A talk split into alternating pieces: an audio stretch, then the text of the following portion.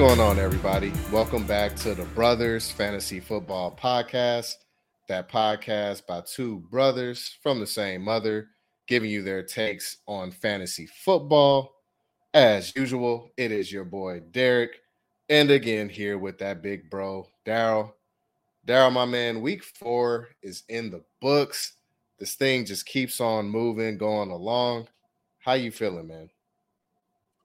I'm good. I'm I'm good, man. This was a very very interesting week, both fantasy wise and from like real NFL results wise. You know, you, you know you never know you you can you never know to be able to predict like how everything is going to go, but yet and still you still find yourself surprised like every week, like, damn, the Bucs are three and one. And so yeah, you know, it's uh it's it, has been a real interesting week and uh, you know, I'm glad to sit here and talk about it for a little bit. Yeah, and to your point on the Bucs, you know, somebody's got to win that NFC South, and why not Baker Mayfield, man? Why not? I'm with that. I'm I'm with that. Now he just a quick aside, you know, he did talk a little a little out the side of his neck about my Astros, but um, you know, all, all in all, all in all, I have kind of I've kind of you know, liked Baker a, a, a little bit. So, you know, to, to, see him not just be so viciously maligned all the time, I think uh, I think it's good to see. I, I really hope I'm not going to find out he's problematic in some way um, after having said that, though. Yeah, I have nothing good to say on him. It'll only be about fantasy wise. I mean, the man did go to OU and Texas Tech, and I'm a Texas fan, so I got no love for this man. Fair enough. Fair enough. All right. Well, let's get out of that. Um, it's gonna be our usual episode here. We're gonna have our wrap it up segment, um, going over the highlights, lowlights, and whatnot. We'll uh, go into waivers, aka I got five on it, and of course, we'll end the show with a little DBB, give the update to our spreadsheet. But let's go ahead and get it started, man, with a little wrap that is up B. Shout outs to Dave Chappelle for that wonderful segment over a decade ago on his show. Wrap it up. This is where we basically go over what happened this week, give our fantasy takes. First thing we have here the run quarterbacks are back. Not that they ever really left, but um, at least five of the top six quarterbacks this week were those running quarterback archetypes. Um, those guys that essentially we were drafting early um, in rounds, you know, kind of going from as early as round two through round six. Those guys balled out and hoop, and a sprinkle of another guy that went a little bit later. But let's start with QB one on the week. We got Josh Allen, Buffalo quarterback, hooped, balled out against Miami. His team also won that game as well. 21 for 25, 320 passing yards with four touchdowns, and then gave you a touchdown on the ground in four attempts and 17 yards. Daryl, I'm going to turn it over to you. What did you see from Josh Allen and that Buffalo offense in this game? So yeah, up up to this point, he hadn't been bad or anything for fantasy, but like we talked about last week, he hadn't had that you know ultra ceiling game that right. that, that you know you you had drafted him for, and boy howdy did he come out and do it this week. Um, you know, like, like you mentioned, the that's the thing. Like the four passing touchdowns and the one rushing touchdown is the kind of thing where you know we expect this from him. Not, you know, not on a weekly basis, but like this isn't some some out of this world thing because again we were drafting this dude in the second or third round. So you know right. it was it, it was good to see him get get on the board and in in this way, especially you know like this man just had a vendetta. Uh, it's like he, he, was tired of all that talk about the Dolphins. Uh, and yeah, he, he he came out. He came out and did his thing. Um, you know, they're off to London next week to play the Jaguars, who surprisingly aren't an easy win through the air. Um, so yeah, that, that will be an interesting uh, game to see if he can, you know, go back to back on this um, on, on this kind of high flying ceiling type performance. But yeah, man, good to see that out of him. Yeah, really good to see him. And earlier, to your point, like, yeah, it, was, it wasn't like he was just bad out here or something like that. It's just that we hadn't got that elevated Josh Allen performance, and we did here. Um, of course, Stefon Diggs, amazing performance here. That man hooped. Was it two touchdowns he had, or was it a three burger? I believe it was a three. I believe it was three. It was three. Just pulled it up. Three um, touchdowns, 120 yards with six receptions. Um, the the other note I had on Buffalo offense, well, two notes I had. Uh, Gabe Davis had another touchdown here. He's out there running a route, 76% of the routes, seeing a 14% target share. Look, if you drafted this man as a flex wide receiver, you know, more towards a lower tier wide receiver three, upper tier four, he's pretty much doing what's expected. He's having those up and down performances, and he's having games where he's going to give you wide receiver two finishes. He hasn't had that big explosion game yet, but he probably will at some point. And then shout outs to James Cook finally reaching that end zone, only on 29 yards this week on uh, 12 rushes. But hey, this man can actually run into the end zone. Move over, Latavius Murray. Yeah, and also shout out uh, De'Von Achane. Um, yeah, this man followed it up. He followed it up with another smash. Um, looking like an early season, an, an early season league winner, not not necessarily a an all league league winner, but like early season, yeah, he's um he's definitely on that short list of breakouts. He is, he is. And we have a segment later on where the guy I'm about to mention, we probably could discuss him there. But I just want to get your thoughts. How you feeling about um any rostership with Jaylen Waddle right now? It's um I tell you, oh, I, I have him in several spots.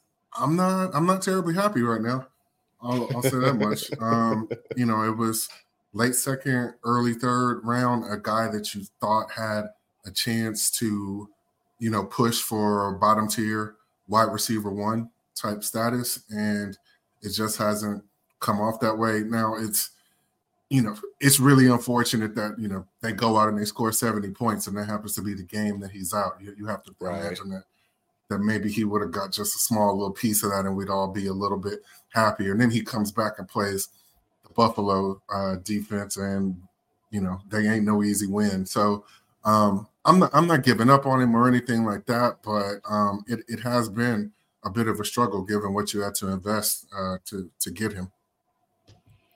Yeah, it has been. I do think better days are ahead, but I I do have concern along with you. But you know, if you want to take it into account, you know, Tua did have 35 attempts and he saw five targets, which was tied him being Waddle saw five targets, which was tied with Tyreek, Raheem Mostert, and uh Achane as well. So I think better days are ahead here. All right. Um, to the next game, we have our next quarterback, rather, Anthony Richardson.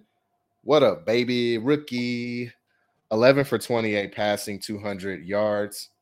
Not great completion percentage there, but did have two touchdowns, but gave you 56 yards rushing and a tutty there.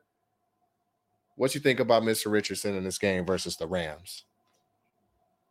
This was the whole thesis for drafting him and for, for people being high on him during the draft season. He could go out in a game and, like you mentioned, throw sub 50% um, completion yep. percentage for the game and still come out as the quarterback, too.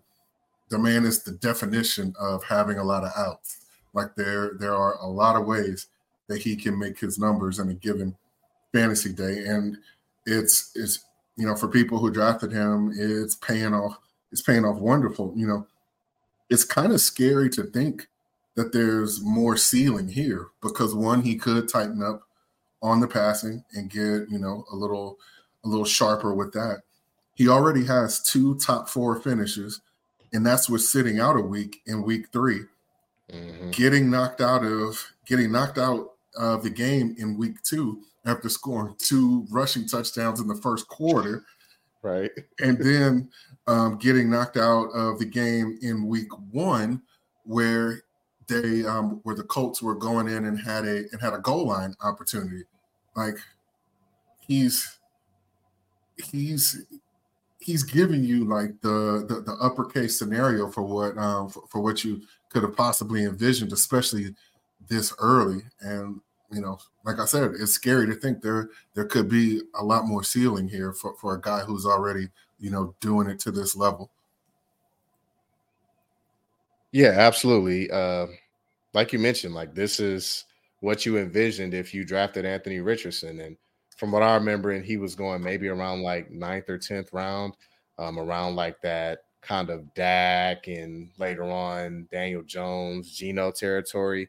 Um, well, a little above those guys, but yeah, if you have him right now, like you have a QB one in your hand, like there's no way he doesn't finish as a QB one and without injury, and he has upside to be QB five or higher on the season, depending on how things go. Um, now the receiving options, you know, it wasn't anything great for them on Indy today. Uh, both of the touchdowns went to tight ends, and apparently they have another uh, tight end I didn't know about with Andrew Ogletree. It just seems like they have a slew of just six four and up guys, 250 pounds plus that, that can just go out there and get touchdowns. Uh, but yeah, him and Mo Alie-Cox had the touchdowns there. Um, did you have any other notes with the Colts and anything with the Rams you wanted to highlight? Um, yeah, it's like like you mentioned, it's a little bit of a um, you know a depressing situation with the receivers uh, yeah. for, for for Anthony Richardson, but that was that was kind of to be expected. Like you know, pe- people would you know you, we were throwing darts at Michael Pittman, and you didn't have to invest too much in him. And you know, it's, it's probably going to be the kind of thing where Michael Pittman goes off once every three or four weeks, and with with, with the price you paid, it's gonna it's it, it's gonna be fine. Um, the secondary pass catchers, like you know, you would have thought maybe Alec Pierce would have been worked in a little more. Um, but yeah, it's it's nothing outside the realm of what we thought was going to happen. You know, rookie quarterback right. um, with a high rushing floor, trying to support multiple passing game options. That was never like really going to happen. Um, as far as the Rams, Puka Nacua keeps on trucking. It's you know it's going to be interesting to see what happens when um, I'm, I'm, not sure. I, don't think anything's been said for certain that Cooper Kupp is coming back this next week, but it's going to be interesting to see what happens there. Um, Stafford throwing some absolute lasers out there um, in in that game. I think he's going to be a guy to keep an eye on, and we'll we'll talk about this. But he's going to a guy to have on your radar as we start entering these bye weeks coming up coming up here. Um, but yeah, I, I think that's a very fantasy viable um, a fantasy viable offense going forward from from Stafford's position. So yeah, we'll we'll circle back to him a little bit later. Yeah, my I just have a quick note on Stafford. Like I think he could legitimately be a league winning quarterback for you. Um part of the well, the main reason for this is like his game so far he's thrown 38 passes, 55, 33, and 40 passes. So he is slanging this thing. And, you know, if Cooper Kupp is able to come back this week or relatively soon, like that's just another weapon that you add to this offense with the emergence of Puka. You have Tutu doing his thing. Uh, Tyler Higbee is still in this offense. So this offense may be able to just explode. And so far, Matt Stafford only has three touchdowns. Like again, you add Cooper Kupp in there, and this offense keeps humming. Like this man could explode. So yeah, I'm, I'm very. He's certainly do for some. Oh, I'm sorry. Go ahead. My bad. No, I was just saying I'm interested in him, but again, we'll talk about him later. Yeah, he's certainly due for some regression. He has over 1,200 yards passing and only three touchdowns. Like that's yeah, some, some something's got to give there. Kyren Williams can't take them all. would think. One would think. Next quarterback, we got Justin Fields. Welcome back, my man. Believe I have, or we have him as QB three here on the week. Uh, 28 for 35, 335 yards with four passing touchdowns.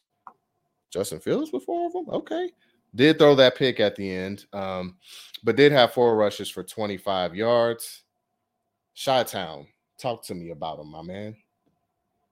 Yeah, we saw signs of life. Um, from from Justin Fields. It was a hell of a bounce back game after looking basically borderline unplayable um, for weeks weeks two and three. Now the thing is, they were playing against the Denver defense. Um, yeah. so, yeah. you know, it's one of those things. is it Uchi Wally or is it one Mike? Um, we, we right. gotta figure out. we, we, we got to figure out what's going on here with with that. Um, the thing, what I guess one thing we could look forward to is over the next four weeks, they play the Commanders, the Vikings, the Raiders, and the Chargers, and all four of those teams are in the top 11 as far as most points given up to the quarterback. So Ooh. if this is the beginning of a turnaround, he'll certainly have the right backdrop um, against you know to to play against. So um, yeah, I'm I'm curious to see what's you know like like I said like what what was it? What was it that defense or is there is there something down the pipe coming from him? Um, especially like last little point, it took him like four or five or six weeks to get going last season, I believe, but before he just had his fantasy explosion. So um, I don't know. Maybe, maybe he's just a slow starter, and these next few games are gonna really get him right. Yeah, I, I think the matchup obviously had a, a, good part to do with this, but you know, he actually looked good from the highlights that I saw. I wasn't able to directly watch this game. Um, shout outs to DJ Moore. Like, man, good performance for him. His stats were eight for 131 and one touchdown with nine targets. And then Cole Kmet, of course, he had a, a Kmet game here with uh two tutties hmm. as well. I'll I'll kind of talk about him a little bit later. For sure. Um, as far as Denver, um, they just kind of offensively, they just kind of keep plugging away. Like um, Russ is like low key having a decent a decent season, especially for fantasy, especially especially from where you drafted him. Like you know, in our little in, in our best ball league, he's QB five, and like uh-huh. in like more regular scoring um setup leagues, he's like around QB nine. So um yeah, he he's really kind of getting it done, like from an efficiency uh, st- standpoint, and it seems not to be fluky. This is four weeks in a row now, so um, that's that, that's something that's definitely been on my radar, and he's probably like a streaming option too if he's still um, if, if he's still floating around on waiver wires. Yeah, I agree with you. Things are going to get a little real for him. He's going to have the Jets, then head to Kansas City for the Chiefs gets the Packers, which have been, you know, a little friendly to quarterback scoring, but then he'll get the Chiefs again after that. So, you know, two games against the Chiefs, one against the Jets. We're about to see what Russ is really made up here for us in the month of October. Yeah, for sure. Um, any other notes you had on Denver? Uh, Courtland Sutton got into the end zone again. Um, uh, you know, again. Marvin Mims. Marvin Mims got his route participation up to 39%. Um, which yeah, you, you you like to see it going up. I just right before we we got on to talk though, I saw that they are signing Tre'Quan Smith. Yeah. Um, like that boy, that boy Sean Payton just back on his uh back on his BS again, man. Just um, but yeah, that was kind of encouraging to see from Marvin Mims. I think that leaves him still at the very least as a stash because um, mm-hmm. he actually did produce. I believe he leaves the team. He leads the team in uh, receiving yards. So um, you know, Greg Dulcich will come back soon. Um, you know, it's nothing overly exciting about their pass catching, um, but you know, there's there's some guys that are intriguing. I guess I'd say. Right, right, and also uh, J- Jaleel McLaughlin factored into this game with an injury with Javonte Williams, but I'll kind of discuss him a little bit later, unless you had any notes you wanted to give on him right now. No, we can hit them in waivers. For Shizzle, we move. Next quarterback we want to discuss here is Lamar, or aka Lamarvelous Jackson. Uh, shout outs again to the NFL chick. 15 for 19 in this game with 186 yards with two tutties. And then he rushed for two tutties on nine attempts for 27 yards. Lamar producing against a tough defense. Talk to me about it, Daryl. Yeah, I was I was down on him coming into this matchup because the Cleveland defense has just been they, they, they've been lights out, and you know you look at Lamar goes 15 for 19 for 186 yards. That's that's not great. And then yeah. he he ran nine times, but only got 27, only got 27 yards. That's not great. But Lamar is a damn cheat code. Out of out of that bit of production, he squeezed out four touchdowns. It's like it's like, all right, um, do not question this man anymore. I won't be doing that. Um, you know, he's whatever it takes, he's gonna make it shake. It, it, it seems like, and this is kind of a, I don't know, this is kind of an all timer kind of performance to to be that productive with so little production. Like I don't, I don't, I don't get how, uh, I don't get how, how how he did that, but he's Lamar Jackson. That's why you drafted him um, where you did. Now the, I guess kind of the offshoot of that was, um, you know, with such little passing production, there wasn't a whole lot of room for for the pass catchers to eat. Mark Andrews did his thing. Um, believe it was five for 80 and two touchdowns. That didn't leave much for for for anybody else, given that Lamar only threw for 186 yards. Um, so you know that that may have been a little disappointing. Zay Flowers was like okay, but then they didn't have Odell or Peyton in, in anyway, so you probably weren't playing. T- you maybe you maybe threw a dart at Ag- Agholor, but um, yeah, ho- hopefully more prolific days are coming where everybody can eat. Um, in, as far as uh, the, Baltimore offense goes, but at the very least, you know Lamar is pulling up a seat at the dinner table. Yeah, Lamar Lamar was on his Denzel. I'm leaving here with something in this game, but you know, a lot, well, not a lot, but a couple of these touchdowns were set up from interceptions thrown by um DTR. So, you know, it it again, the numbers for Lamar, like you mentioned, it wasn't anything that's just the passing numbers that is was just great or anything, but it was just one of those games where you know, they they got a couple interceptions, got some decent field position, and Lamar cashed in. Um, and so you love to see that for Lamar, and hopefully he continues that forward. On the Cleveland side, I think this is just a game you just ball up and throw away, and you see them in two weeks. So, yeah, yeah, they they, they really did miss the Deshaun. I I wasn't expecting big things from DTR, but you know, from what he showed in, in, in preseason. And I just loved watching that dude when he was at UCLA um, the last couple yeah. of years. I thought that I thought that maybe there there could be a little spark or something there, but um, yeah, it got it, it got pretty ugly. It did, it did.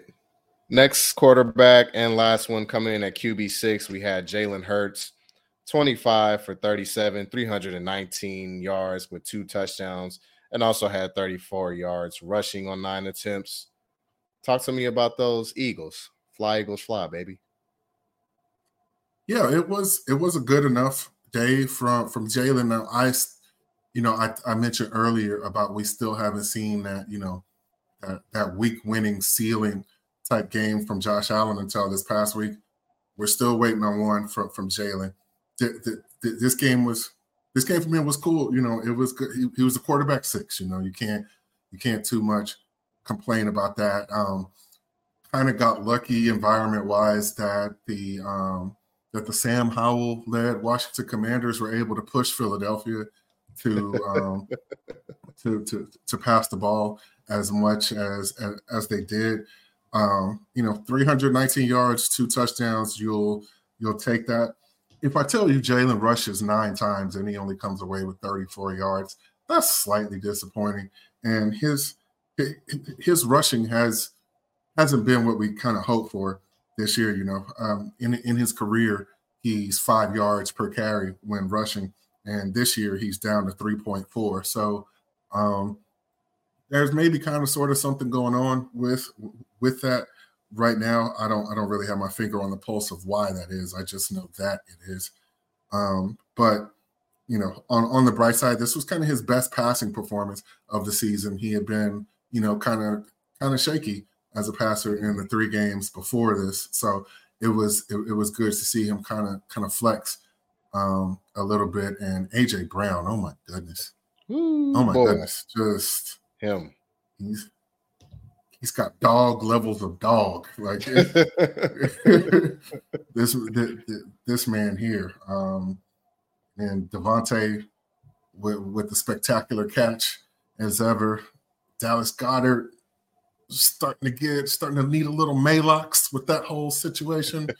um, but but but yeah, j- j- just to circle back to to to Jalen, there were some good things to take away from this, and maybe it's a maybe it's like the step in the right direction that's gonna un- unlock him to just give our fantasy opponents headaches when when we show up with Jalen in the lineup. For sure, for sure. Like my main note here is kind of around those running backs. Um, you know, D'Andre Swift is pretty much cemented himself as the lead back here. Uh, he did lead in snaps, had fit, 64% of the snaps, 58% of the rushing attempts, and running 47% of the routes. Um, so pretty much on route route wise, him and Kenneth Gainwell are pretty much splitting that work. But yeah, this is pretty much D'Andre's backfield from a rushing perspective. Um, so yeah, you you get injured, you get hurt, you have a bomb performance, and now your your spot gets a little bit hawked. That's just the way it go, man. Yeah, and it's you know it's unfortunate for Kenny Gainwell that he has D'Andre Swift sitting behind him, or had him sitting behind him. Um, you right. know, it's, it's it's just like you have this super hyper efficient little jitterbug who can do a little bit of everything. It's uh, you know, it's a it's a tough scene. Real tough scene indeed. Um, real quickly on the Washington side, those pass catchers seeing, you know, elite targets. Um, Terry McLaurin, 10 targets. Um, Jahan Dotson with nine, and Curtis Samuel even saw eight in this game. So, you know, those three are the target leaders there. Hopefully, better days ahead for Jahan. He did score a touchdown here late. I don't know how he was kind of open the way he was late, but he was there. He got the touchdown. Um, but yeah, shout out to Terry though, eight for 86. Good to see that from him. Yeah, yeah, because they had been kind of, you know, kind of shaky to start to start the year with the way they've been spreading out the um the way they had been spreading out the targets. We, we you know, fantasy managers were hoping for a little bit more of a condensed um con- condensed target share just between those two, and then everybody else got got scraps. So it was it was good to kind of see that play out um, for like the first time this year. Right, right. All right. Well, let's get off of these quarterbacks here. Let's get into a little bit of running back talk. Just wanted to discuss um, some of these backfields from a fantasy perspective. The first one we'll go with is the Detroit backfield with David Montgomery and Jahmyr Gibbs. Um, you know, they did play the Thursday night game, if you remember, and um, David Montgomery, hoop, welcome on back. Um, he came back from the injury from week three, had 70% of the snaps, 76% of the rushing attempts, and over half of the routes. Um, you know, when you go out there and, and draft a running back in the first round, actually kind of trade up for him. Well, you trade up, whatever. You got to use David Montgomery, man. But at the same time, I'm being sarcastic here, but the man did ball out 32 rushes, 121 yards, and three touchdowns. Um, I'll, I'll hand it off to you, Daryl. What do you think about this backfield going forward from a fantasy perspective? Um, I the, the takeaway where I'm at right now, it seems that when the Lions are in a positive game script, Monty's going to get the work. Um, mm-hmm. Basically, from a, I, I went to uh, Numberfire and I was looking at the the little the win probability graph and whatnot, and from about the early second quarter on, the Lions never saw a win probability below 85 percent. Like they were, oh, wow. they they were, yeah, they, they they were in control of that game, and Dan Campbell and Ben Johnson were like, David Montgomery, you're going to carry us home 3.8 yards at a time, buddy. And, uh, and, and, and, and he did, you know, it, there's no, um, you know, what, what did Thanos say? Run from it, fight against it. Destiny comes all the same. If uh, if if the if the Lions are winning, Montgomery's going to get that work, and um, Montgomery's I mean, yeah, Montgomery's going to get that work, and Gibbs is just going to kind of be left to to get the breather back opportunities and you know kind of get out there for for a few um, for for a few pass routes. Maybe we'll see things change up um, when you know as the season goes on. Maybe they get a little bit more trust in Gibbs, and or the Lions aren't just you know dominating a game for for, for like that amount of time. Um, but you know, if we we we, got to be realistic here. They want David Mon, you know, it may it's a maybe it's a trust thing. I, I don't know, but they want David Montgomery handling the load in that backfield, especially when they're up. Right. And you know, even with them being up, if you will, like Jahmyr Gibbs still saw, you know, a target per route run rate in this game of 36%, and he which equated to five targets. So, you know, he's still seeing some targets here, if you will. Now it was four receptions for 11 yards, so nothing great there. It's just one of those things like as Darren mentioned, that's just a situation of what it is now. It seems as though they have plenty of trust in David Montgomery, especially when they have the lead and assault these games away. And Jahmyr Gibbs right now, pretty much he's a RB two, um, a lower tier RB two at that. And you know, you just kind of got to live with that with your lineup, obviously, unless you know you have two better running back spots there. I'm still, I still will put him in as my RB two, but you know, otherwise, if you got two better options, go with them. Yeah. All right. Next backfield, those Atlanta Falcons with uh Bijan Robinson and Tyler Allgeier. Um, for me, kind of what I'm seeing now, at least within the past two weeks, is kind of more usage and trust with Bijan.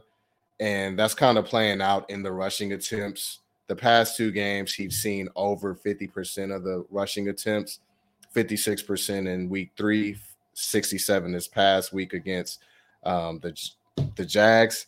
Um, targets per route run, it's been around 19 to 20% in those two games. So still seeing what I would say is fairly elite usage, running 70% of the snaps.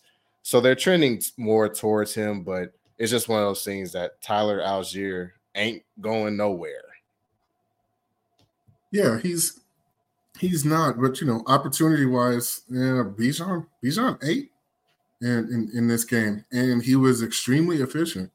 14 rushes for 105 yards, um, five targets, five receptions for 32 yards. Like this is he, he, he he's getting his touches. He's out on the field a lot, and the kind of the kind of cool but also maybe a little bit sad thing is you know he's making his numbers off of you know, he's getting volume, he's efficient with that volume. The thing that would take him to the next level is if could just throw a touchdown or two in there. Um, mm-hmm. and that, that will vault him from what was he? I want to say he was, you know, he still got you a wide, excuse me, a running back 11 finish this week, which is good without having, without scoring a touchdown. But, um, you know, Desmond Ridder just has this offense stuck in the mud. Um, yeah, so yep. it's it's for in order for Bijan to get to the end zone, he's gonna have to break one for 40, which he's totally capable of doing, but he'll probably do that once every three games, not not, not every game. Um, but I, I think maybe another kind of takeaway here could could be that you know I mentioned the game script thing with um, with the workload for the Detroit backs. Um, you know, we, we look at it with um, with Atlanta and Jacksonville from this past week from about the mid second quarter on, Jacksonville was never any less than a 75% win probability um, for, for the rest of the game. So, you know, that that means that Atlanta had to kind of open up the offense and Bijan, mm. Bijan is the guy that they that they have out there for that. Um, you know, maybe maybe Allgeier's um, maybe Allgeier's, you know, usage, his snap share, um, what, what have you, will will go up as Atlanta's in closer games or you know has more positive game script. But um, it, it seems like if they're going to be chasing the game, um, that's that's going to be Bijan time. Agreed. Agreed. Next running back, Josh Jacobs, man. More so here, just wanted to give him a shout out, returning back to that top five running back um, as he was running back three this week. Now, this performance, I think a lot of it was influenced with the rookie quarterback as he saw 11 targets.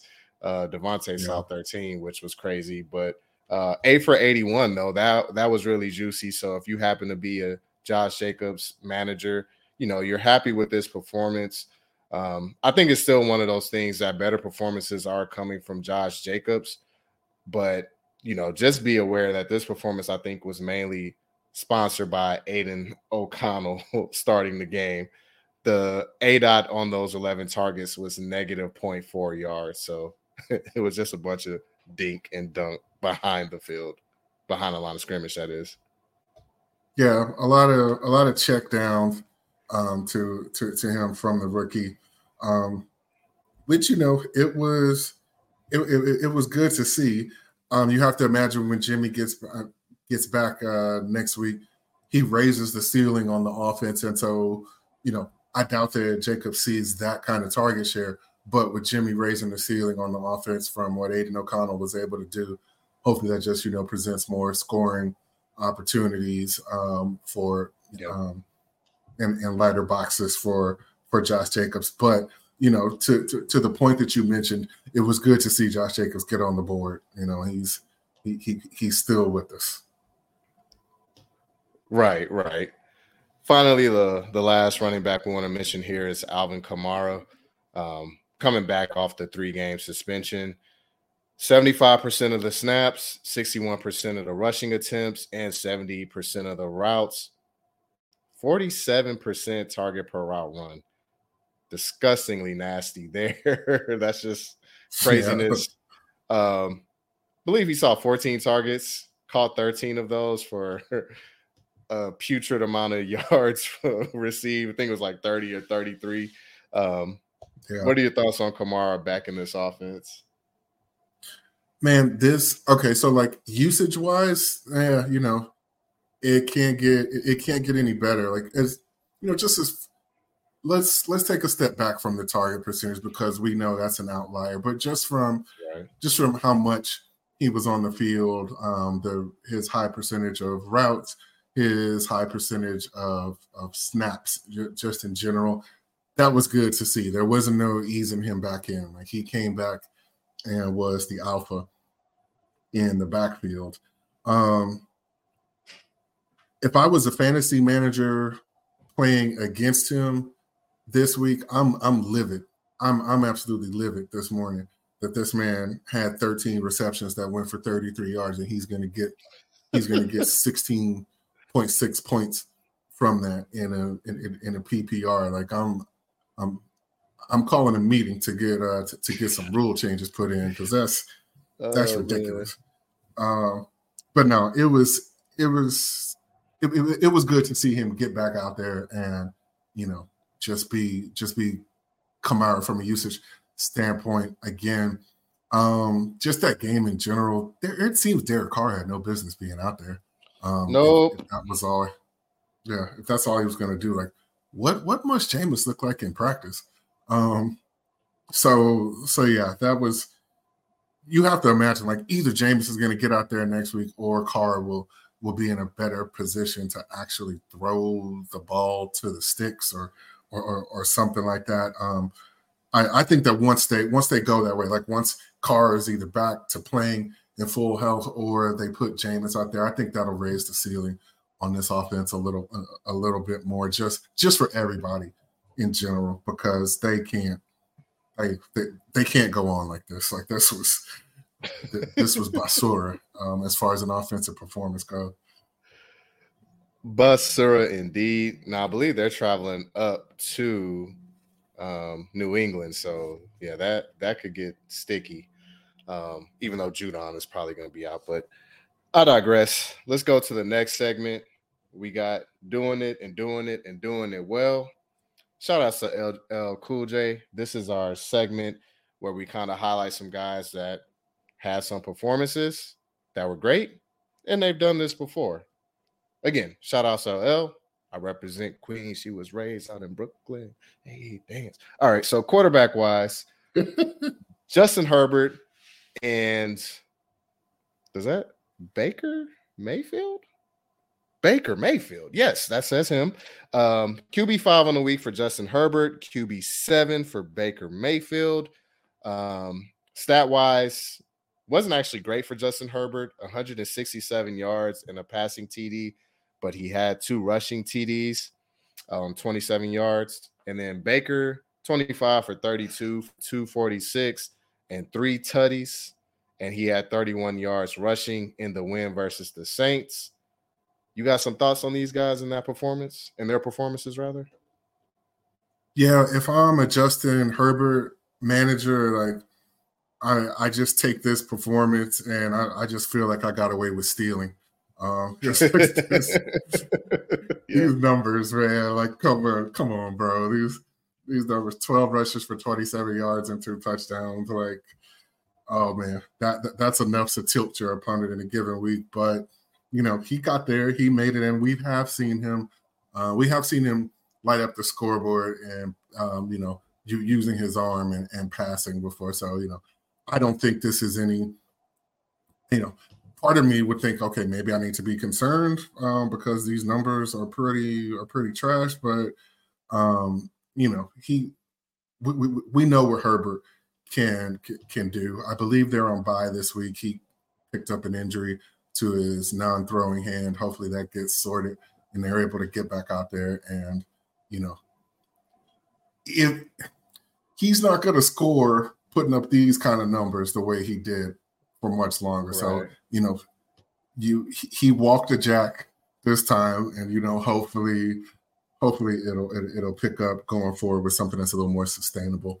Um as far as Baker, just a really solid day on the road from him versus a good Saints defense. You know, that's uh, you know, 25 of 32, 246 yards, passing three TDs, and then got you 31 yards on the ground. Like that's that's just that's just super, super solid play that, you know, with buys coming up, you would have taken that performance like quite quite happily. Um, so you know, Baker's been pretty solid this year. He is currently sitting at quarterback 13 on on Fantasy Pro, so he's certainly somebody who's in the mix during bye weeks, uh, given the right matchup. I, I know, I, I, know he has some tough ones coming up. So, like, man, I think they play Buffalo in a little bit, but then he has some kind of not so bad matchups. So, I think he's a guy who is very much um, a live bet in in the um, in the quarterback streaming pool over these next coming weeks. For sure, my only highlight is on Baker. Um, in this game, um, under pressure, he completed 60% of his passes, had a QB rating of 130.8, an EPA uh, per play under pressure of 0.58. That man was elite versus that Saints offense. Wow wow. My goodness. Yeah, that's that's a that's a bit eye opening. You know, it's uh, yeah, that's he, he he's moving up my list as um of of guys to potentially stream. Man, um, you know, I'm not I'm not totally sold on it because this dude has burned me so much um in in in the past, but you know, new year, new Baker. I don't know. could be, could be. To the running backs, we had Kyren Williams, who finished as RB4, Isaiah Pacheco, RB6. He had 100 yard rushing games uh, against the Jets.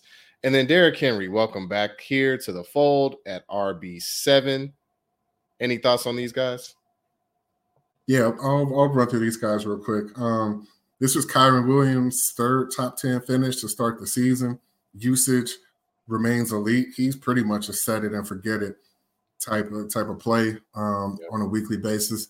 Only thing is he did pick up a hip injury in this game, so just you know, kind of watch the practice reports going going forward for for this week. But if he's in, you're you're playing him. Um, I think this has gone too long to be considered flukish. Um, Isaiah Pacheco, like this is interesting. We talked about him a couple of weeks ago that like there were some good signs in his usage like ticking up and you know, pretty eye-popping usage this week. 63% of the snaps, 65% of the rushing attempts, out there for 42% of the routes, a 20% target per route run. Like, man, like that's um, you know, given the way that backfield tends to operate, that's that's pretty. I don't know. That's that that that catches my eye even further. You know, I'm very comfortable with him as an RB 2 mm-hmm. at the mm-hmm. moment. Only thing is, you know, it is it is the Chiefs, and you cannot be shocked at all if you put him in your lineup and Andy pulls the rug from un- underneath your feet. Like that is that, that that is completely within the realm of possibility. But as far as good trends go and how he's looking, and you know, again, he had this performance against uh, against the Jets, which that's that's not a that, that that's not easy work. So um, yeah, very impressed by what I saw from him. And Derrick Henry, you know, game script, game script, game script. That's uh that's the thing with with him. Um, they had positive game script against Cincinnati, who was just whose offense just can't really do anything right now with with that Burrow calf. And you know, Big Dog got to eat. Um, it seems like that's going to be his path to success on a weekly basis. Um, so you're just gonna, you know, you're you're playing him, but as far as what you expect from him, you you know, if it seems like a situation where um, where Tennessee is gonna is gonna have to be playing from behind, they're gonna be getting their heads beat in. That might not be a week where you expect um, big stuff from Big Dog. Um, just as a side note on that, would like to throw in there that Tyjae Spears still saw 53% of the snaps and 53% of the routes. So he's still getting he's still getting worked in there. Um, and you know, obviously his work goes up the more that Tennessee has to revert to more of a passing attack. So um, that's just something to keep an eye on. I still think he's a uh, um, um, he, he, he's a he's a strong stash. Um, he like he shouldn't be on waiver wires in moderate to deep leagues. Yeah, agree with you there on, on Tyjae. And yeah, I think our expectations on Derrick Henry just have to kind of adjust a little bit, maybe towards a lower tier RB1, maybe a upper tier RB2. Um, so far this season, he is RB16 overall. Has had three performances where he was top 15. So um, that is good to see. But, you know, right now we still haven't seen a top five performance. Maybe one of those days are ahead, but well, he does have two games against my Texans still left. So yeah, we'll we'll see about him. Yeah. Speaking of the Texans, to the wide receivers, we have Nico Collins, who was wide receiver three, uh, Puka Nacua, wide receiver four on the week, and Brandon Aiyuk, welcome back here, uh, wide receiver eight on the week. Before I turn it over to you, Daryl, it's time to wax poetic. Oh my God, Nico Collins. Wax on. Nico Collins this week, seven for 168 and two touchdowns on nine targets. 38% of the targets per route run, 42% of the air yards, saw 33% of the end zone targets, and saw 43% of the targets on third and fourth down. My man was hooping this week. Overall on the season, wide receiver seven, 427 receiving yards. That's the fifth most on 32 targets, three touchdowns, he has 193 yards after the catch. That leads the league. He has 63 yards after contact. That leads the league. He's tied for first in first down catches on third and seven or greater with four of those. And 70% of his overall catches have resulted in first downs. That has him in the top 10 in that stat. And then the last thing it was a 23 to 6 game. Houston has the ball. They're starting to drive. They hand it off to Mike Boone, who fumbles. Nico Collins was engaged in the block, saw the fumble, and immediately dived on the ball. That's what you like to see, baby. I'm better than you. My shape up better. My car fast. My dress better. My clothes better. My hose better. My tattoos better. I'm stronger than you. Nico Collins season is here, baby. Let's go wax off. Yeah, man. Um, this is the you know I this is a breakout that's that, that's happening, and it's um, you know one as a Texans fan, I love I, I love to see it. He seems like you know just a perfect complement for, for for, CJ. Like that's it, you know where he likes to operate and and um, you know with CJ's accuracy over that intermediate to deep part of the field, it's a it, it's a great it's a great great marriage. Um, I he's a no doubt play to me every week.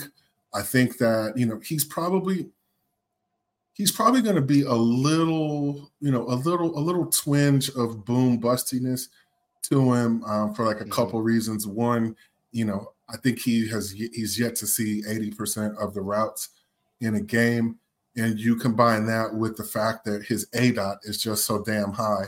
Um, there there is kind of th- there is a bit of a degree of difficulty there for like consistent performance, like c- consistent like game to game performance. But you know, you can't you can't ever ever sit him because that potential is just so great. And I don't, you know, I, I think he's just going to be in that mix. You know, like when it's all said and done, I see Nico as a lower end one, upper end two to finish the year. Like, yeah, that's that, that's like what that's the, that's right within the the realm of possibility to to me. And this is it's just fantastic stuff to see.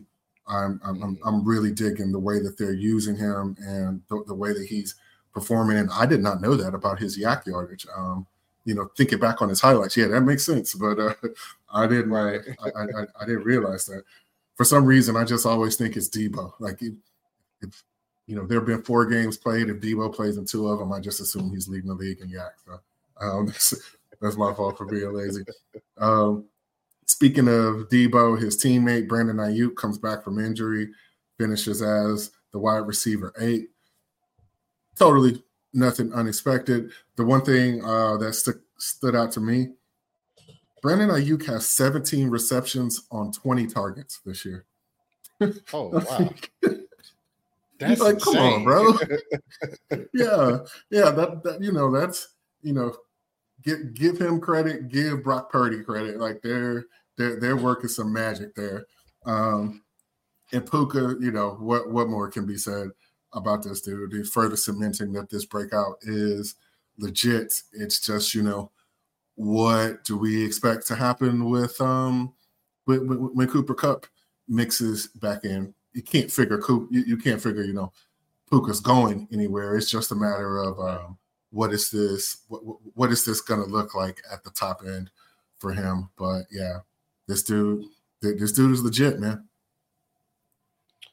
Yeah, he is. And though this is wide receivers, I still got to shout out CMC on this four touchdown day. He was uh, I believe RB one on the week. Didn't mention him previously, but I mean that man's just doing CMC things. He is what he is. Um, yeah, yeah. I got nothing else on these guys. You highlighted them well. Let's go with the tight ends. We got the tight end one on the week, Cole Kmet. Tight end two, Mark Andrews, and then I was gonna show a little love to Jonnu Smith. Um, had him myself a top ten tight end week. Thoughts on these guys? Um, yeah, good to see Mark Andrews put in a top end, a top end game. You know, we didn't get him in week one, and you know he got into the end zone on his first game back in week two, I believe. Um, I'm drawing a blank on what he did week three, but uh, but yeah, th- this week, you know, two touchdowns for 80 yards from a tight end. That's uh, that's that's elite the way tight ends going this year. Um, Cole Kmet, you know, I don't put much I don't put much stock in this performance in in the sense of um, in the sense of being a set it and forget it tight end. Um, you know, we we talked about we talked about Denver and the opportunities they present to passing games the world over.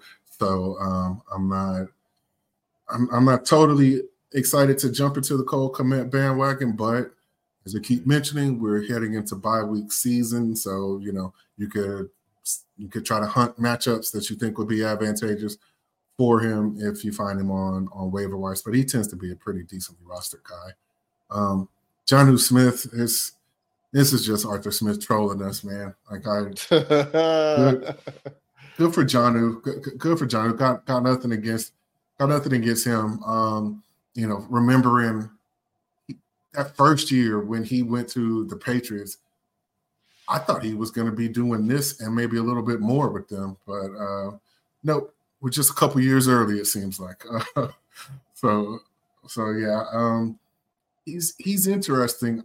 I I wouldn't want to stream him, but like at a certain point, we gotta just start looking at the reality of what's going on there. And yeah. I'm severely, severely desperate. I, I, I may, I, I, may give him a look. You know, if if it's getting late at the bar and I don't want to be alone, I don't know. But um, I'm not. I'm not eager. I'm, I'm, I'm, not eager about it, and I, I don't know how real it is.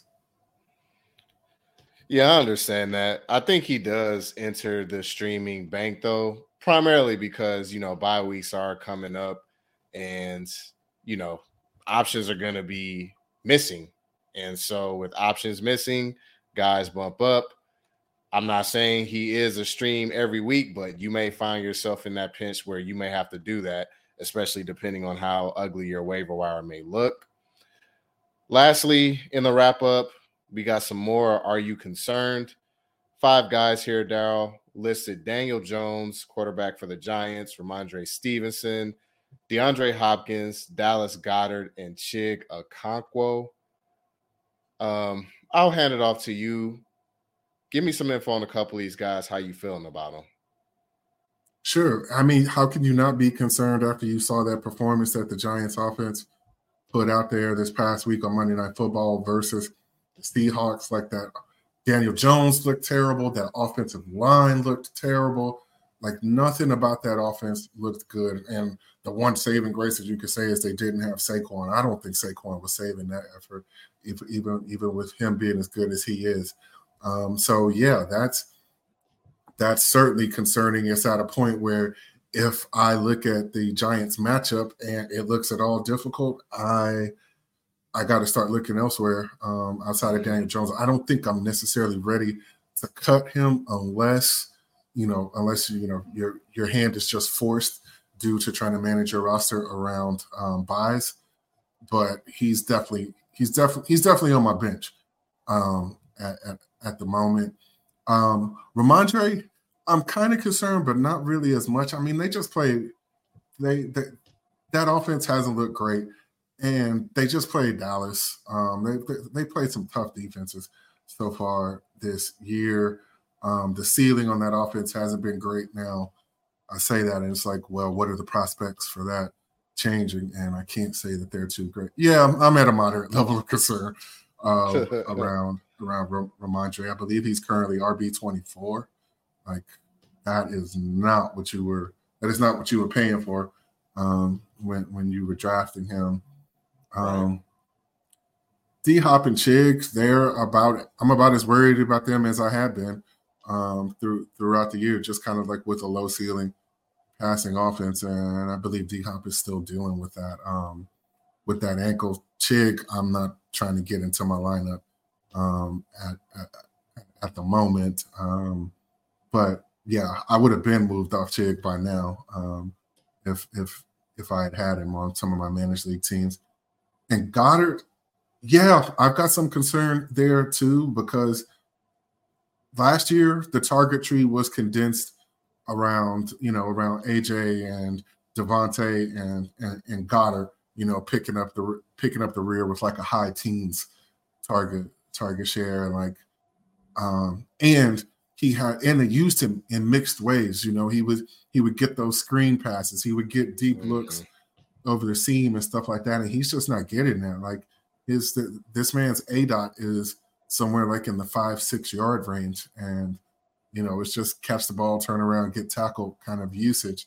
Um, it doesn't look like they're designing much for him to to have like you know explosive plays, and yeah, that's that's concerning. Not enough to go away from him because he's you know he's still he's still out there a lot. You know over ninety percent route participation. He's still like kind of in the mid to high teens in target share. It's just, you know, they're not asking him to make plays. It seems, and that's the part that I find a, a, a little troubling. Maybe that'll change going forward, but I'm I'm not quite ready to move off him yet. Yeah, my main thing going to Goedert, like the A dot was the same, or pretty much the same as it was for last year. It's just the target percentage is just a little bit down. He's more around like 15 to 16 percent now. Last year he was a solid 20.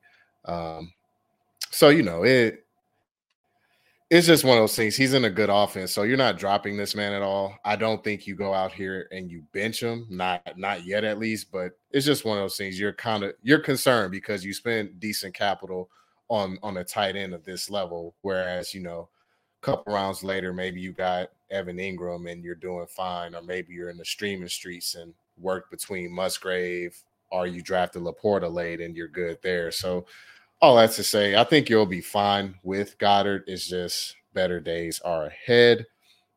The only other one I wanted to talk about was Rhamondre Stevenson. Um, I'm slightly concerned. Um, I do have him on a team, and I was able to set myself up to where I I have bench him in one of these weeks, and well, this past week, and it didn't hurt me. So, um, hopefully, better days are ahead. Um, but Zeke is going to be here. He's going to factor in. This was a thing last year with Damien Harris too, but stay patient with it. Overall, keep this man in your lineup unless you just have one of those glorious situations, which thankfully I have in one league. So that's all I got on these guys. Sure. Well, you want to get to these uh get to these waivers? Yes, sir. Let's do a little bit of I got five on it. Whoa, whoa. Mm-hmm. Hey, hey. All right. These waivers, um, keep in mind, bye weeks are here. Cleveland, the Chargers, Seattle Seahawks, and those Tampa Bay Bucs are on byes. So you may be scouring the waiver wire for some guys, and we got a couple for you. Starting with the running back, we got the Denver running back, Jaleel McLaughlin. We talked about him earlier uh, with Denver coming in um, when Javonte got hurt. Kind of seemed like almost a split kind of deal with him and Perine, but Perine um, did lead, I believe, in the actual uh, routes part. But 41% of the rushing attempts, and Jaleel did see a 38% target per route run. So when he was out there, he had a good chance of getting a catch. I think he's a guy that you should add on your team, especially if you were the Javonte Williams manager. And then Chuba Hubbard, uh, Miles Sanders is kind of dealing with the injury, and Chuba was worked in more here. I think Chuba's a decent stash. So if you got some guys on your bench that you know you're not happy with, not producing anything at all, I think you can go with Chuba as kind of a backup that you may be able to spot start here. Not now this week, but at some point. Yeah, yeah, um, I'm, I totally co-sign Chuba. It feels like he makes this list every week. Um, so yeah, everything I've ever said about him still in effect.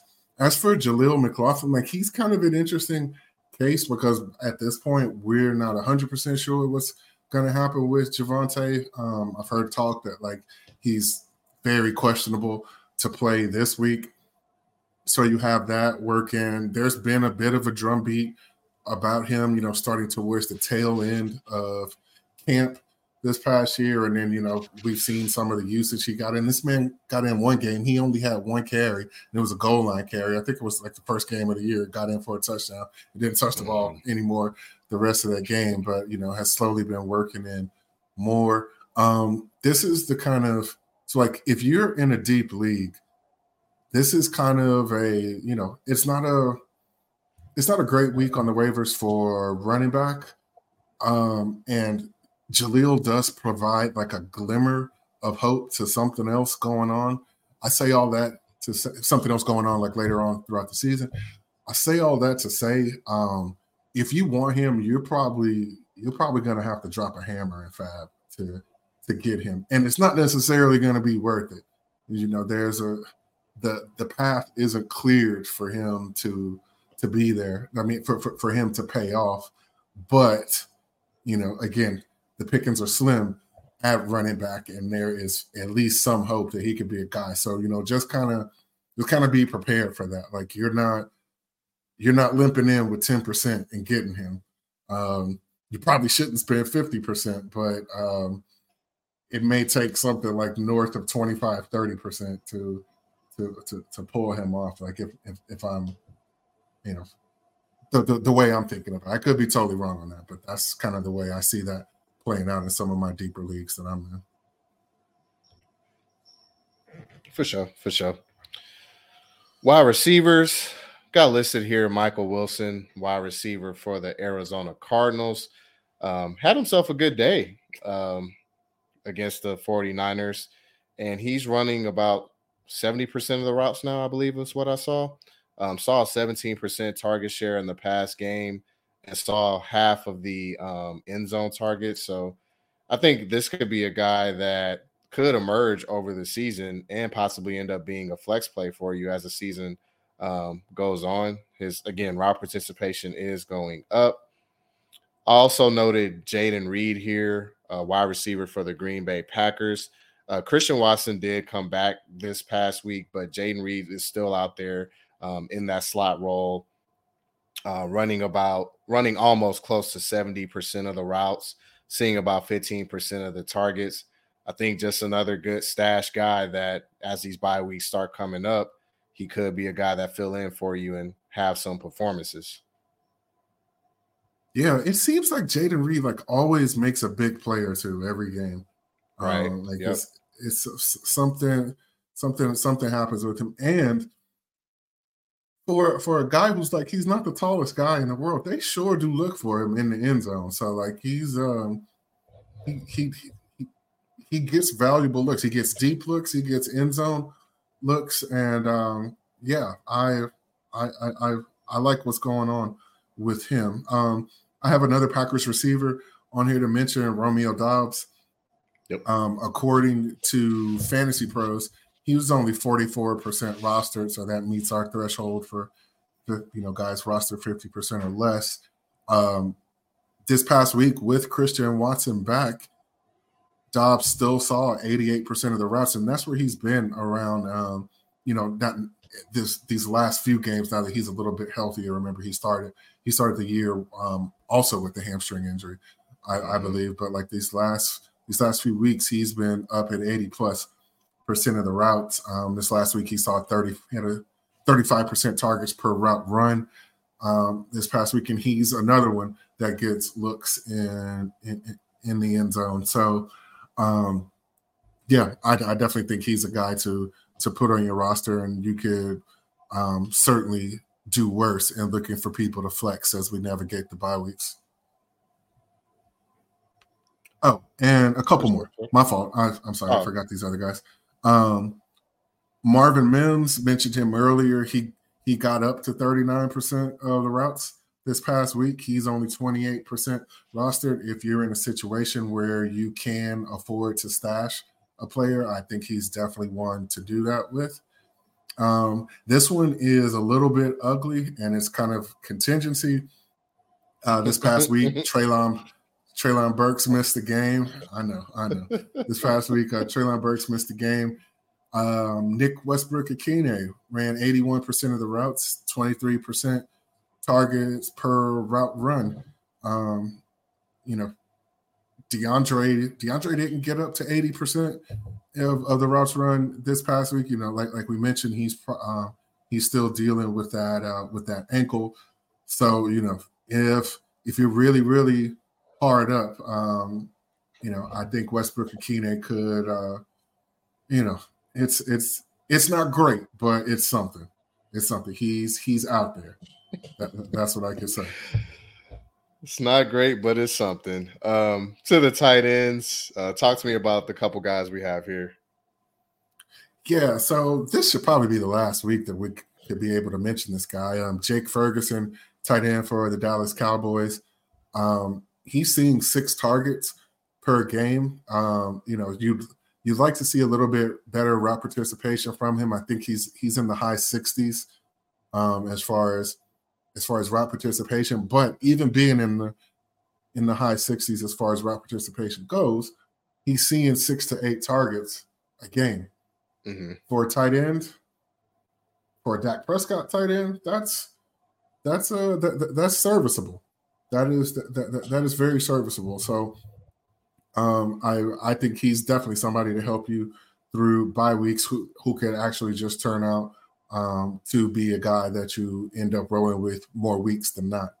And Logan Thomas, um, he he got back from a concussion this past week. Um, he ran 77% of the routes in week four, and he has a decent decent matchup this week versus uh, versus the Bears, who I think are giving up like the seventh most points um, in the league to the tight end position. So you know if you're looking if you're looking to stream with um, with let's see with Njoku on bye or Gerald Everett and Parham on bye or mm-hmm. Noah Fant on bye or, or Cade Otton, then uh, then yeah, I mean, no offense, been you know, yeah. But anyway, yeah. So so so Logan Thomas, if you if you need a if you need a guy to plug in and you know who's going to be out there for a good number of the routes, the games that he's been healthy, he's been seeing like a seventy five percent route share. So um yeah, that's you can certainly do worse.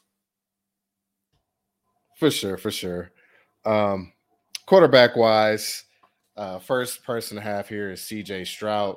Uh, this is yeah. it's not it's not more so to do with the matchup against Atlanta because they've been kind of stingy um, fantasy wise with points to quarterbacks, but this is just an overall season kind of pickup from what we've seen from CJ so far this season, in particular these past two games. Like he's giving you lower tier QB one performances, and so that's a guy that should be rostered. And so yeah, I I say roster CJ Stroud. I would be fine with rolling him out against the Falcons, but um, if especially if you're in a bye week with one of these other guys out, but you know, even if your other quarterback is kind of eh, been a little fringy, roll Stroud out there, man. Um, yeah, like a Daniel Sam, Jones type. Uh, yeah, you know, like, like yeah, like yes. yeah. If, if you're in a if you're in a situation where you know, like you said, your your QB has been iffy, and you feel like you need to play matchups with your quarterbacks, I think yeah, I'm right there with you. He's definitely one you could you could roster and have two quarterbacks and just kind of flip them around as the matchups dictate. Absolutely. And then another quarterback that I immediately thought of is Dak. He's traveling out there to San Fran. So if you're a little iffy there, roll CJ out, man. Um, last week you had mentioned Sam Howell uh, has the matchup against the Bears. We just seen um, what Russ did against that team with three touchdowns, and of course in previous weeks as well with other quarterbacks, Pat Mahomes included. So I think he's a good stream this week as well. If you are in a bind. Yeah, cool. Um, I'm I'm with that. Um, yeah, hopefully maybe you were able to get your hands on Howell last week um, or Stroud. Yeah, but but yeah, um, that's just a, a general a general thing as well. Just kind of know your know your bye situations and when when your roster allows you to like just go ahead and get ahead of um, you know go ahead and try to get ahead of um bye week stuff. So like you're not bidding on the guy the week you're going to need him like you you you already have him. Um, again that's only if your roster can afford it. Like sometimes you could be better off just holding on to a back off running a backup running back and you know seeing if something shakes out for him. So anyway um, next quarterback I want to mention was Joshua Dobbs. Um, this man's been playing, he's been playing some good fantasy ball. Like, you know, especially given expectations we may have had for him. Um, he's got a matchup against uh against the Bengals coming up this week. I think he's a perfectly a perfectly fine um uh, fill in. I think he's like quarter somewhere between quarterback 14 and 16 um, on on the year so far, but you know he's got kind of a rushing floor. You know, we we saw that kind of like what he did against the Giants, um, get getting into the end zone a, a couple times. I, I want to say he's not afraid to uncork that thing to, to to Marquise and the the Cardinals. You know, even though they're one and three, they're not they're not you know they're not helpless tomato cans out there. Like these these guys are playing some decent football. So um, so yeah, I, I, think he's perfectly serviceable. And then, like I mentioned um, last week, Um, Stafford would have been a good guy to pick up last week. And if he's still out there, it'd be a good guy to pick up this week if you need him to help fill in for a bye situation. Um, now they're playing they're playing the Eagles, and these haven't been the Eagles fantasy wise against quarterbacks that we remember from last year. They've been giving up the seventh most points to the quarterback position through these first four weeks of the year. We know that the Rams Rams really slang that thing around. Um, I think they're like top four or five in the league in pass rate over expected. Off chance you'll have Cooper Kupp back, um, and off chance that you know he hits his regression this week, like we mentioned earlier. The man has over 1,200 passing yards, but only three touchdowns on on the season. That's gonna that's gonna fix itself.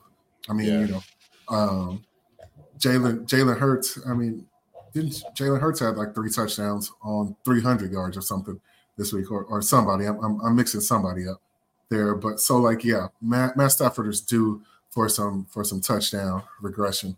Um, so you know, I I I think he's a he's a good matchup. At the very least, you know the volume should be there. For sure, for sure. Well, that's the end of our waivers. I got five on it section there.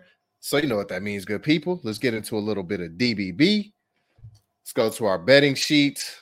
Uh, as brothers, again, we do battle, and we battle by betting the spreads or the over unders on every game. Uh, this week in week four, Daryl went eight and ten. I went 11 and 7. Overall, Daryl is 35, 32, and 1 with a 52%. I am sitting at a juicy 43, 23, and two at 65.2%. I'm on your head, boy. Yeah. Yeah. I mean, you you you you're a really lucky guy, man. Uh, no, no, I'm kidding, man. I love it. Um, I love it. So, so some of these calls, you know, I don't know. I don't know. I felt uh I felt okay, kind of kind of putting them in. I think maybe what might have been a bridge too far, and we, we both did this, but one of the calls that we both got wrong this week was um, was Carolina taking yeah. the three and a half for Carolina versus versus Minnesota, and it's not the it's not the thing. You know, Minnesota is one of those teams that you know they just pull results out of a hat, but I think it was more just like underestimating just how bad Carolina is. Um, especially with the way Bryce has been playing. No, no shade to Bryce or anything like that, but you know, it just really feels like they don't have any answers when um, when when he's playing. So you know that that might have been a spot I would have looked to to revisit. Um, and then we both we both took Pittsburgh, uh, laying the three to Houston in Houston. I yeah, I feel like I need to take a lap around the city for that. yeah, it was. I mean, it was one of those things. Um, I was just kind of riding the wave of Pittsburgh coming off a win against Vegas, and I thought us coming off that high of Jacksonville, we may have a letdown spot, and we did not let down at all. So uh, I'll take my lap on that. Um, I did lock the under on the Baltimore Cleveland game. And my mind was pretty much set on doing that even before the news of um, DTR and whatnot. And I planned on doing that regardless because I talked about on last pod. I felt like it'd be a 17 10 kind of game, but it got home very easy with uh, DTR being there and Cleveland being able to do nothing offensively, really. Um, also, the other game, Buffalo, Miami, uh, two and a half point spread there. I went with Buffalo. Buffalo is just on a murderous trail right now. They killed the Raiders, they killed the Commanders, and then they handle up business here at home versus Miami. And then finally, I'll give you kudos. Um, let me get the official name. Wait for it. I should it should be MetLife, right? It is MetLife Stadium. Um, if you you know want to take a lap for yourself, you went two and zero oh in games in that building this week. So shout outs to you with going with the Jets plus the points, and then you locked in on Seattle. Yeah, yeah, yeah. Um, I got it.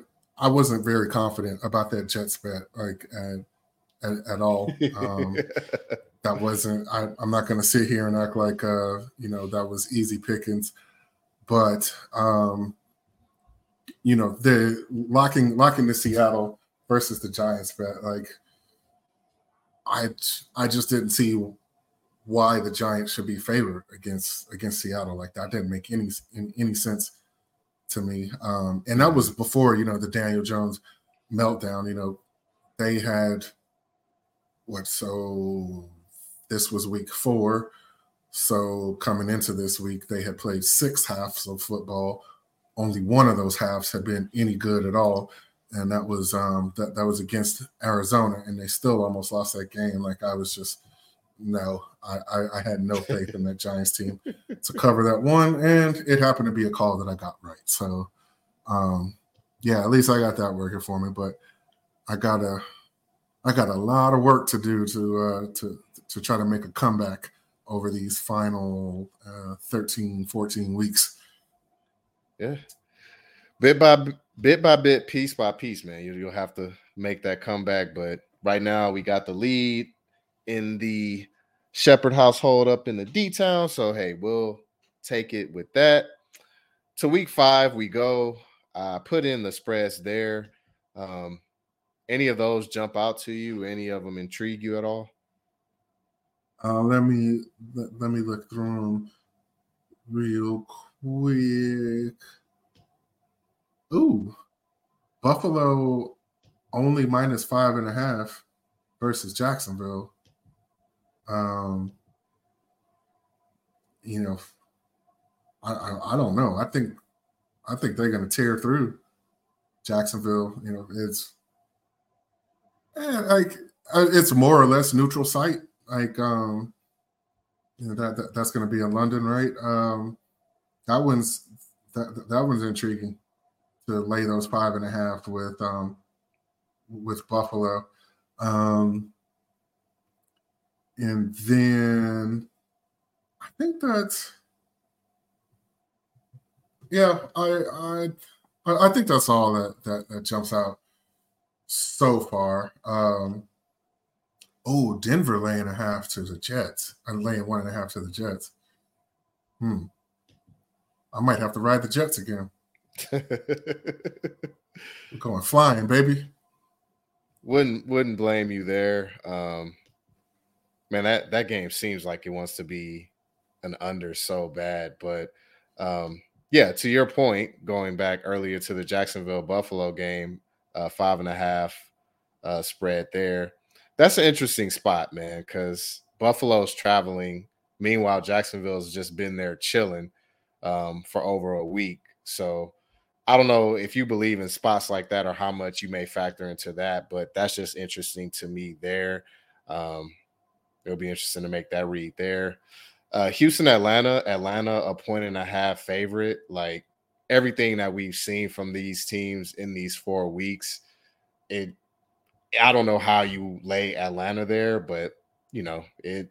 It makes sense to somebody, but I'll have to do some research, get in the lab, and then the, game that stood out to me the most, only because of such a high number, and I don't think we've probably seen this in a while Detroit minus nine. Like, what world are we living in now? But they are facing the Carolina Panthers at home. So I understand it. It makes sense because from what we've seen from Carolina so far, but that is interesting to me. Very that, interesting. Yeah, that's a lot of that's a that, that's a lot of points, and it kind of feels like maybe you know you're buying um buying Detroit at like their highest price there at yeah. um at minus nine. I bet like um in on the quote unquote real books, um, that number is going to come down through, uh, through, or maybe not, or maybe not. I mean, Carolina has been pretty damn bad, but I do I do agree with you. I guess I kind of looked over. I do agree with you. Um, Atlanta laying that laying that one and a half. Um, you know, I don't I, I don't know, man. Is this the laydown spot for for, for Houston? Because I I feel like you know what? Okay, so Houston is kind of quote unquote favored in this because Atlanta's not laying the full two and a half, three, right? So it, it is kind of is kind of saying that they like Houston on a neutral field. Um, but yeah, that that that is an interesting one. Interesting one. Um, I I like the Houston money line in that. Yeah, yeah, it would be plus money. Um, I, I did lie. I did say that was it for me, but I did have two more. The first one, uh, Miami and the Giants look like the market correct itself there. Miami is an 11 point favorite. Um, so there you go on that. And then, of course, in the IDK game, I don't know. We got Tennessee and Indy. Indy is a point favorite. Ooh, boy, that's just gonna be a pure. I don't know if I'm if I'm picking the spread because I what you gonna sit on or what leg you can stand on to say, okay, which side you like more? Because that seemed like a damn coin toss game. Yeah, I think it's gonna feel like that for the next little bit in all the AFC South head to heads. Uh, it's it's yeah, it's gonna yeah. be uh, it's gonna be real kind of like I don't know, you call it type uh, type situation. right, right, but Right on, man. So as you see on the sheet, it's a little bit less because we do have four teams out. So we're gonna be going through this probably the next well until I think week 12 or 13, where the sheet will be a less will be less games to pick from. So football season is here, bye weeks are here. Um, I guess before we get out of here though, Daryl, you got anything for the good people? Um, yeah, man. Keep having fun with your fantasy, get on there and work the waiver wires. Um, and yeah, this is probably the time where it's time to start looking at trades. If uh, if things aren't going too well for you, maybe start looking to to shake things up um, a, a, a, little bit. You know, who, who, knows if if what you've been doing ain't working for you, then uh, then maybe uh, maybe it might be time to move on to greener pastures. Right, right. Well, you know, they say change comes two ways. It's either inspiration or desperation. And so, hey, if you in that one in three or 0 and four zone, which I am in a couple, well, not a couple in one league, maybe it's desperate time. So, hey, may have to make a move. But the game continues. Uh, we'll be back in a couple days. We'll have our preview pod, preview some matchups recap our I Can Do That segment and a little DBB picking for that Commanders Bears game. I am Derek, my brother Daryl. We're out of here, guys. Peace.